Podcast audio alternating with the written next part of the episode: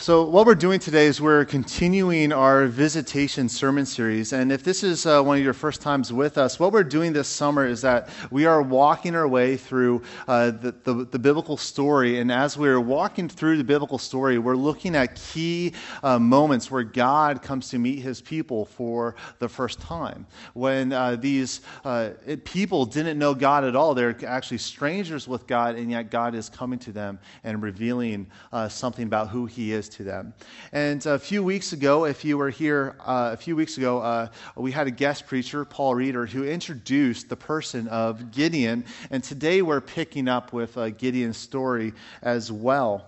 And just to let me just set Gideon's story in context uh, for you, because we are jumping into the middle of the book of Judges in Judges 6, and that is a challenge. And that's something we've been doing all summer long. And it's a challenge when you're dropping in, in the middle of the book. But at, when God first comes to Abraham in Genesis 12, God uh, promises Abraham something. And it's a promise that he re- reiterates in Genesis 15, Genesis 17, and so on. And the promise is this that he, God is going to give Abraham's descendants a piece of land, a place that they'll be able to turn and say, This is our home, this is our country.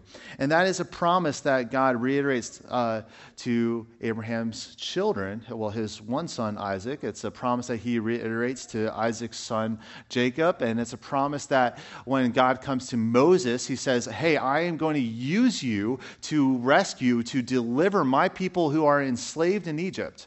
I'm going to use you to take them out of slavery and take them to the promised land.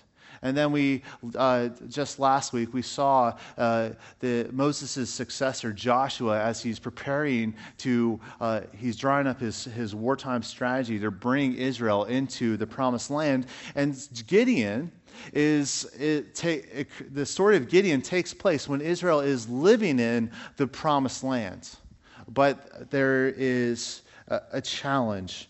If you read the, the book of Judges, uh, you'll find a refrain over and over and over again. And the refrain is this that the Israelites did what, what was right in their own eyes. And so, what that means is that God's people, the Israelites, were openly rebelling against God. And so, uh, what God did then is that God raised up uh, warlords, judges, to really rescue them from uh, the, the, the, the, uh, the strife that they're in. And Gideon is one of these warlords, one of these judges. So let's dive into uh, God's word. This is Judges 6, verses uh, 1 through 18, and then we'll jump to, to verses 36 to, to 40. I'm reading today from the New International Version, the NIV. So here, here's God's word.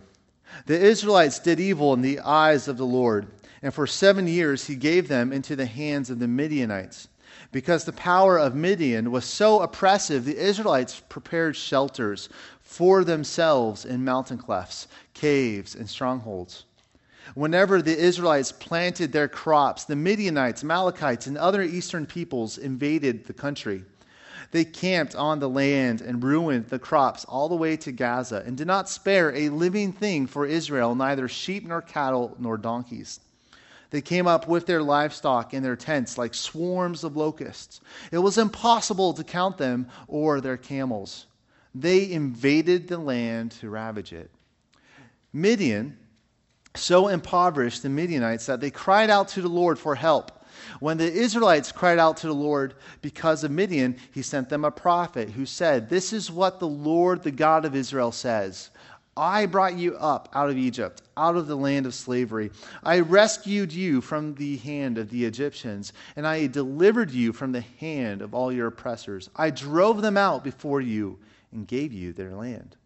I said to you, I am the Lord your God. Do not worship the gods of the Amorites in whose land you live. But you have not listened to me. The angel of the Lord came and sat down under the oak in Ophrah that belonged to Joash the Abiezrite, where his son Gideon was threshing wheat in a winepress to keep it from the Midianites. When the angel of the Lord appeared to Gideon, he said, The Lord is with you, mighty warrior. Pardon me, my Lord, Gideon replied.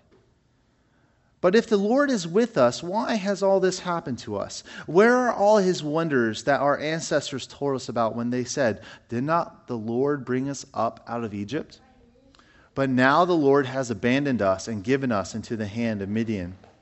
The Lord turned to him and said, Go in the strength you have and save Israel out of Midian's hand. Am I not sending you? Pardon me, my Lord, Gideon replied. But how can I save Israel? My clan is the weakest in Manasseh, and I am the least in my family. The Lord answered, I will be with you, and you will strike down all the Midianites, leaving none alive. Gideon replied, If I now, if now I have found favor in in your eyes, give me a sign that is really you talking to me. Jumping down to verse 36. Gideon said to God, If you will save Israel by my hand, as you have promised, look, I will place a wool fleece on the threshing floor. If there is dew only on the fleece and all the ground is dry, then I will know that you have saved Israel by my hand, as you have said. And, and that is what happened. Gideon rose early the next day. He squeezed the fleece and wrung out the dew, a bowlful of water. Then Gideon said to God, Do not be angry with me. Let me make just one more request. Allow me one more test with this fleece, but this time make the fleece dry and let the ground be covered with dew. That night, God did so. Only the fleece was dry, and all the ground was covered with dew. This is the word of the Lord. Let me, let me pray for us one more time. Father, we thank you for your word. And at this time, Father, we ask that your spirit would work in our hearts so that we would know your word for us, that we would know you and how you are at work in our lives. It's in Christ's name I pray. Amen. So, one of the greatest questions that we have. It's one of the greatest questions of our entire lives, and this is a question that every single human being is asking to one degree or another. And the question is this How can I know God's will? And this is a question that every human asks. And so answers are all over the place. And they range from like they, they like the one answer could be that you can know God's will, you can know uh, the divine, you can know uh, the cosmic consciousness through tarot cards or perhaps palm readings or to rolling dice. And some will even say that it's impossible to know God's will at all. But the key idea for our story today is this is that the only way to know God's will is to know God in the first place.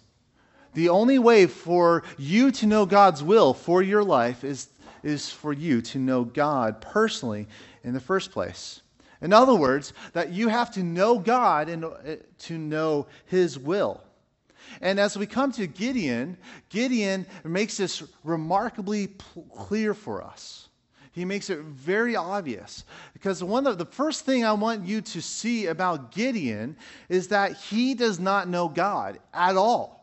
We see this in a few ways in our text. We see this in verse 13, where he says, If God is with us, why has this happened to us? If God is with us, then why has all this happened to us? He goes on to ask a second question Where are all the wonders and the miracles that I have heard my ancestors talk about? Where is the God who parted the Red Sea? Where is the God who had the 10 plagues on Egypt? Where is the God who did this or that or this? That is the question that Gideon is asking here. Where is the Lord who brought us up out of Egypt? In fact, Gideon's questions reveal that he's like, God has abandoned us.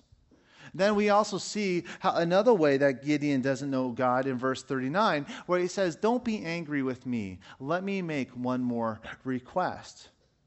Now, Gideon doesn't know God, but he should. He is an Israelite. He is the one to whom all the promises, all the blessing that God has promised has. So, like Gideon knows the story. He knows the story of how God rescued Israel from slavery in Egypt. Like looking at our text once again, we see that how God sent a prophet to all of Israel, saying, This is verse 8.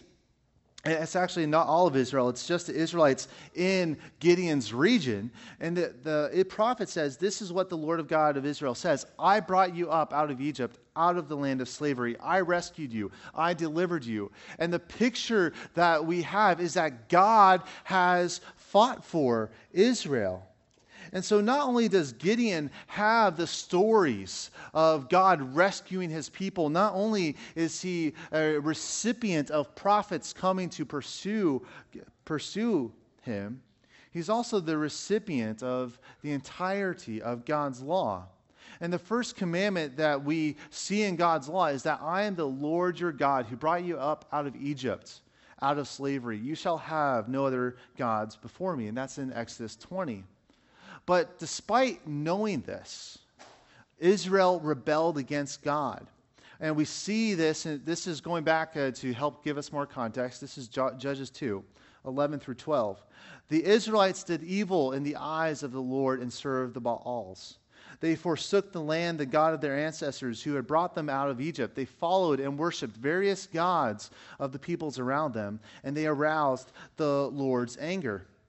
Now, we didn't read this, this one part in, in Judges 6, but Gideon's dad is a priest of the, this false religion. Gideon grew like Gideon is in the family of idol worshippers.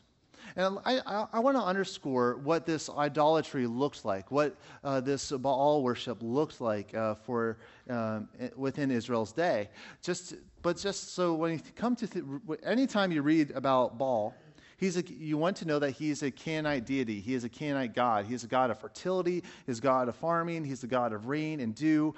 And uh, in the Canaanite pantheon, he's, he's the equivalent of Zeus. He is the head of the gods.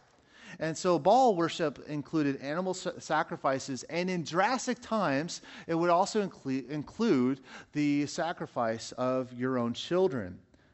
And so, even though Israel knew the, the tremendous, devastating, evil consequences of Baal worship, they are following Baal as well. They're, they're, they are potentially even going to sacrifice their own children and that's actually a, a, story that you see later on in the biblical story in the book of, uh, of 2 Kings, that Israel even goes that far.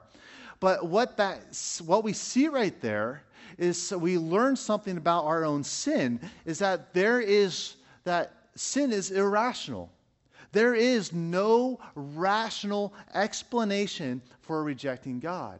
Sin is stupid. Sin is dumb. We harm ourselves when we reject God's rule over our life. We harm ourselves when we lie. We hurt ourselves when we lust after someone. And we show the evil in our hearts when we slander someone or we gossip about someone, when we are willing to do anything to tear someone else down just so we can look good.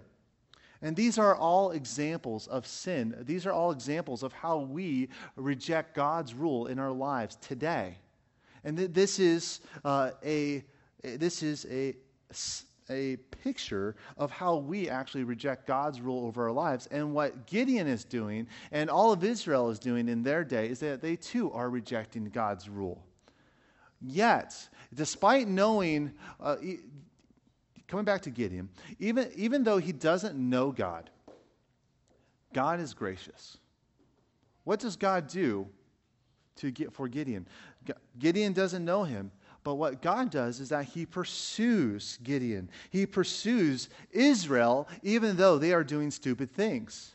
God is a good father who loves us, and Gideon doesn't know that yet. And so he uh, slowly, Gideon slowly begins to follow him. he slowly begins to turn his life around. And yet he is struggling. He is doubting with God's promise to rescue Israel from their enemies. He says, if you really mean it, this is like if you actually re- recall the, sto- the, the text we read, uh, Gideon says, Pardon me, my Lord. He says it twice. The second time he says it, Pardon me, my Lord. If you really mean that you're, if you truly mean this, that you're going to save Israel through me, then show me a sign. Gideon asks for a sign, he needs assurance. And God uh, uh, welcomes that. God shows him not just one sign, not just two signs, he shows him three signs. We actually skipped the one entire sign. That was uh, uh, the text that Paul preached on a few weeks ago. But, but what happened is that the angel of the Lord is there, and, and Gideon pre- and prepares a, a, meal for him. And he says, Hey, give me a sign. And the angel of the Lord points at the, the food, and it just erupts in flames. It spontaneously combusts. And then the a- angel disappears. And Gideon's like, I have seen the Lord. And so, so, that's the first sign. And the signs that I want us to focus on today is the signs of the golden fleece. And there's actually two signs here. And so Gideon is, just to, to, to, to just so you see this, Gideon does not think highly of himself.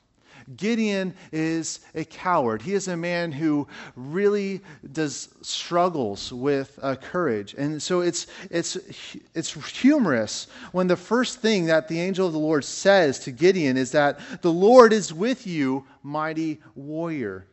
And Gideon's like, who? That's what he's saying. Pardon me, like, who? And, and so, so Gideon is really struggling with this.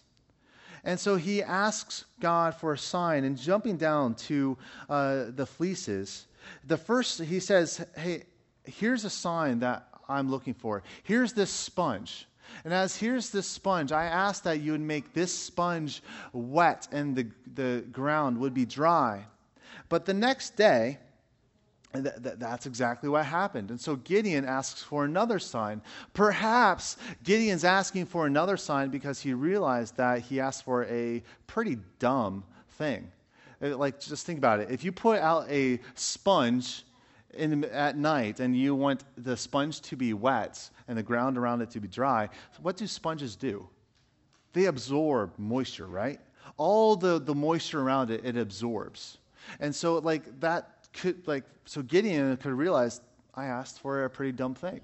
And so he goes on and, and, asks a second thing, and the second thing he asks for is that the, the sponge would be dry and the ground all around it would be wet, which is actually a very abnormal thing. It's actually extraordinary. It's out of the ordinary. But when Gideon asks the second thing of God, he says this in verse 39 Don't be angry with me let me make just one more request. Allow me one more test with this fleece. And so, Gideon, ever since meeting God for the first time, he has been struggling to really follow God at all. And so he's asking for these signs so that he can have signs that God is actually really with him. That is the thing that Gideon is struggling with. Like God has come to him and says, like, you, mighty warrior, the Lord is with you. And so he asks this question. But by the time we get to this fleece, like it's a uh, two, three, four days later, it's, it's later on, Gideon knows God is with him and at this point. But Gideon's question is that if, if you really are going to use me, the, the weakest in my family, not, not just the weakest in my family, but you're using the weakest person of my family, which is the weakest clan in Manasseh. If you're really going to use me, give me these signs. And Gideon uses a word there. He, he uses a word there in verse 39. He says, I'm where he recognizes the gravity of what he is asking God. He is asking God uh, to give him a sign, and he, he, but he recognizes that he is testing God. And I want to dive into this, this idea of testing God, because in, uh, when we first see this phrase, testing God, we see this in Deuteronomy 6, verse 16. You shall not put the Lord your God to the test. That's Deuteronomy 6, verse 16. And Jesus later on uh, says as well, You shall not put the Lord your God to the test.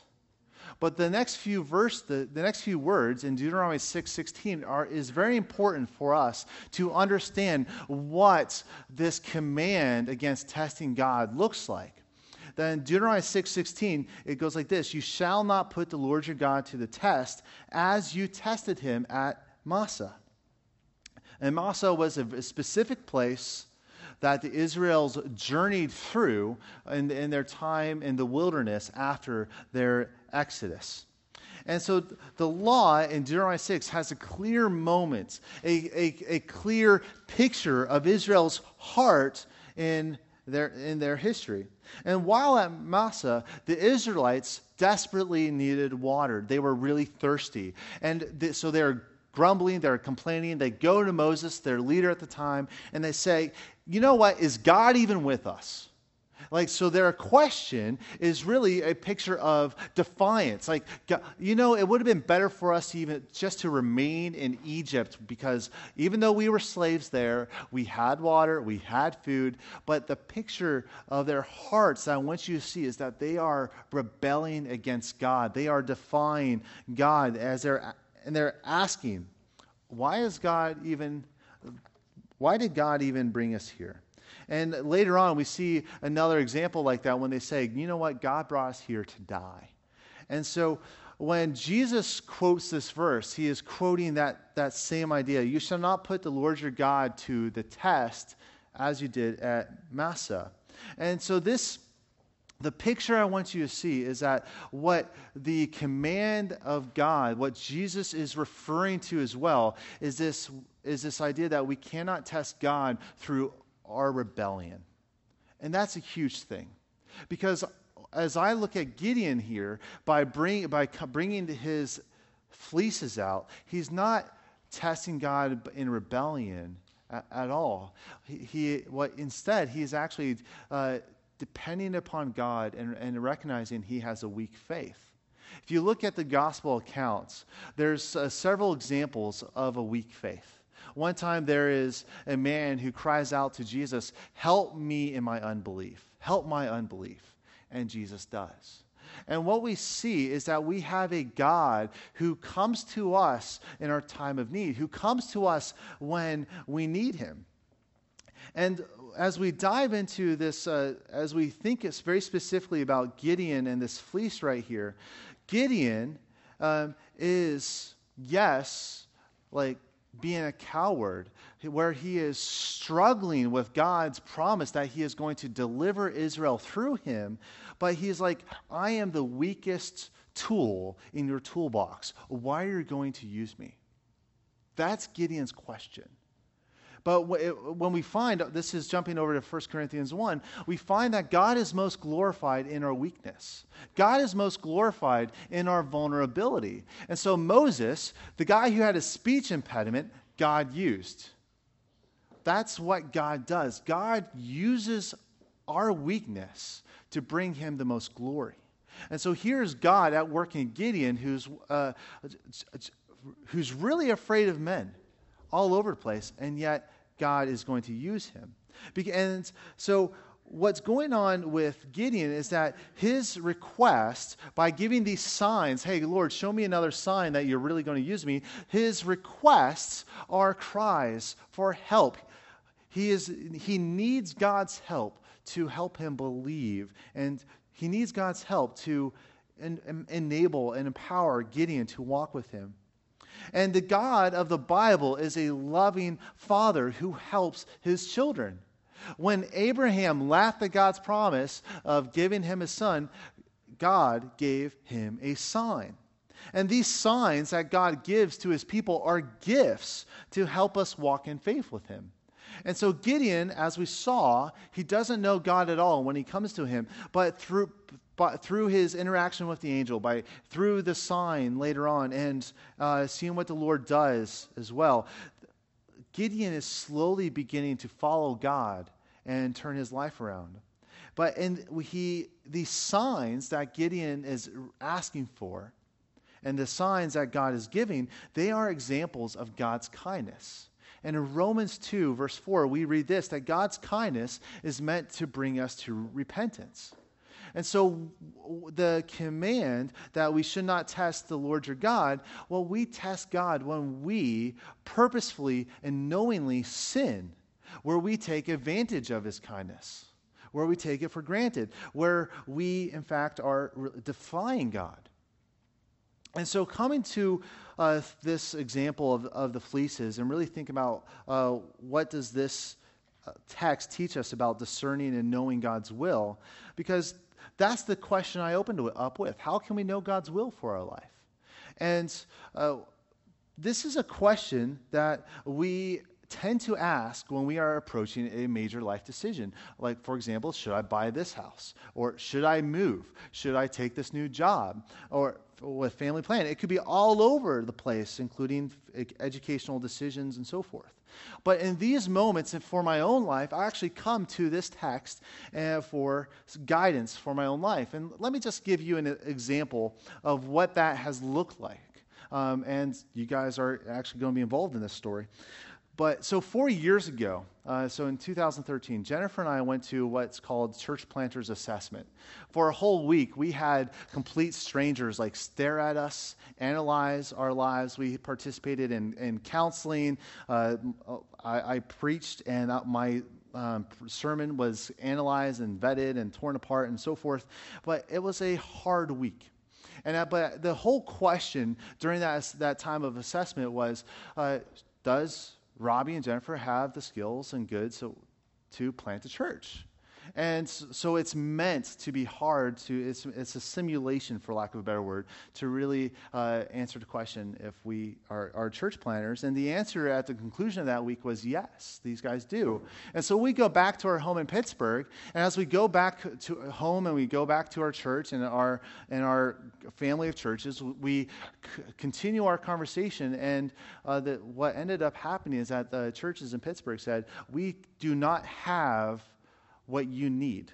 So you should go elsewhere. And so uh, then we entered into this time of discernment where, we, where I was looking for a, a new pastoral uh, call to serve at a church where I would uh, eventually plant a church. It wasn't going to be in Pittsburgh. And so, uh, after talking with pastors all over the country, I was chatting with a gentleman down in Kennett Square. And in our conversations, like they said, like, hey, we, we, we like you, we love you, we want you, you to come out here to explore church planting in northern Delaware or Ches- in Chester County. So come on out. And in our conversations, I said to him, hey, this is not the easiest thing you're asking of us. Because just to let you know, think, one thing about Pittsburgh, people don't leave Pittsburgh people go back to Pittsburgh. That's how Pittsburgh works. Um, and but I was very candid, and I said, you know what? We, ha- we, have, we have a home here in Pittsburgh. We've owned it for five years. We need to sell it.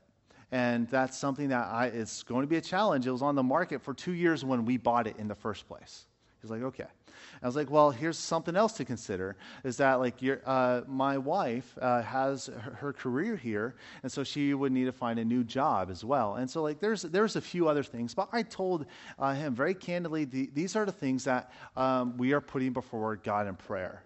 Like, we recognize that you are calling us out, out there. We recognize God wants us to go out there. But these are some just very obvious things that need to happen so that we can come out here.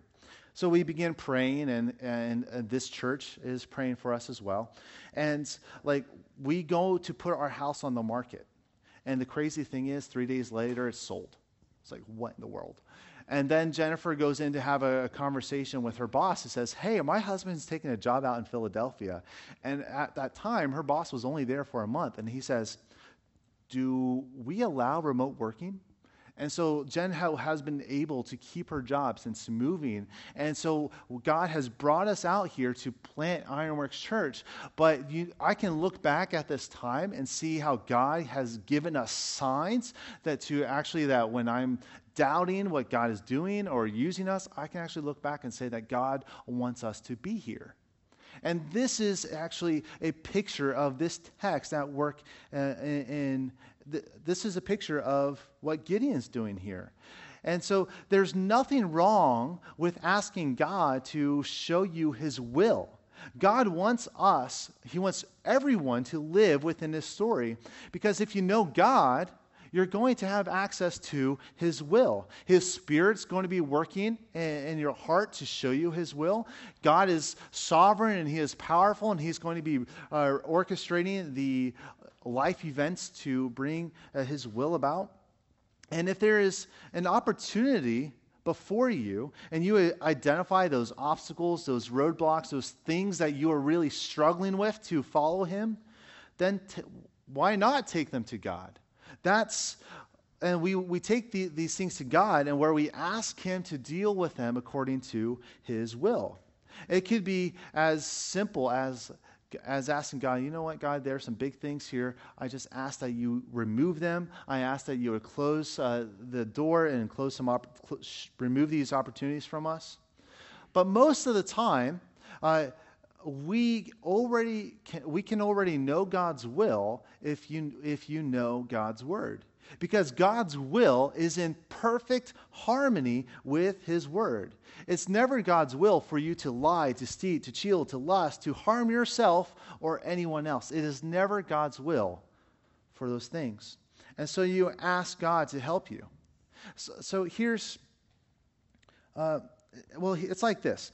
Uh, perhaps, say you're a college student and you're, you're late you're up late one night studying for a final and you don't, don't sleep well that night. And so the, the following morning you ask god to help you at, uh, do well on this test to receive a good grade and so forth. But so later as you go to take the test you see an answer key. Well, that's not God helping you. God is not uh, helping you, is, is not going to help you in that way because you would be cheating then.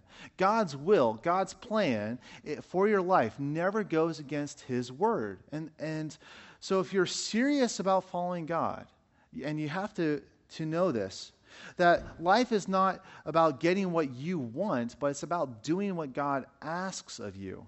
He is loving and He is faithful and He is good. And so if you're following Him and depending upon Him, He is working in your life for your good. And this is actually what God wants because He is our loving Father. He wants and desires a relationship with you. He's your, he is your creator, He's your Father. And like, like Gideon, perhaps. Uh, well, like Gideon, we, we are all blind to his will. We are all blind to his word at one point or another in our lives and even uh, today. But what God does, like he does with Gideon, he comes to us, he speaks to us, he gives us his word, he gives us his spirit. And even if we are too proud to ask him for help, he will stoop to our level and break our prideful hearts. That's what a loving, faithful father does for us. That's what God does for us. So perhaps you're here today and uh, you're like Gideon and you don't know God, you don't, uh, you don't think He is a good father. Perhaps uh, this is because, uh, uh, for a lot of different reasons, perhaps it's because you don't know God's word. Perhaps it's because your own uh, uh, father, earthly father wasn't a, a, good father, and that informs your perspective of God. But you know what? God likes to surprise us. He is tender, He is caring, He is loving and compassionate, and He wants you to know that, and He's going to to do anything to let you know that. So, as you think about this, as you think about your life, do this. Lean into your, His Word and ask Him to reveal Himself to you. And if you're here today seeking to know God's will, lean into Him as well. Search His Word. Get to know God more personally and pray. Share your heart. Share your struggles. Identify those roadblocks in your life that you're struggling over, and He will answer your prayers. It may not, it probably won't be actually. It probably won't be the answer that you want, but it will be the best thing for you. It will be the good thing for your life as He is your loving Father who is working for your good. He is because God is at work in everything for your good so that you can become more like Jesus, where you become more like the person whom God created you to be, because that is what God is after in your life, because He is after you personally, as He wants you to have life with Him. Let's pray.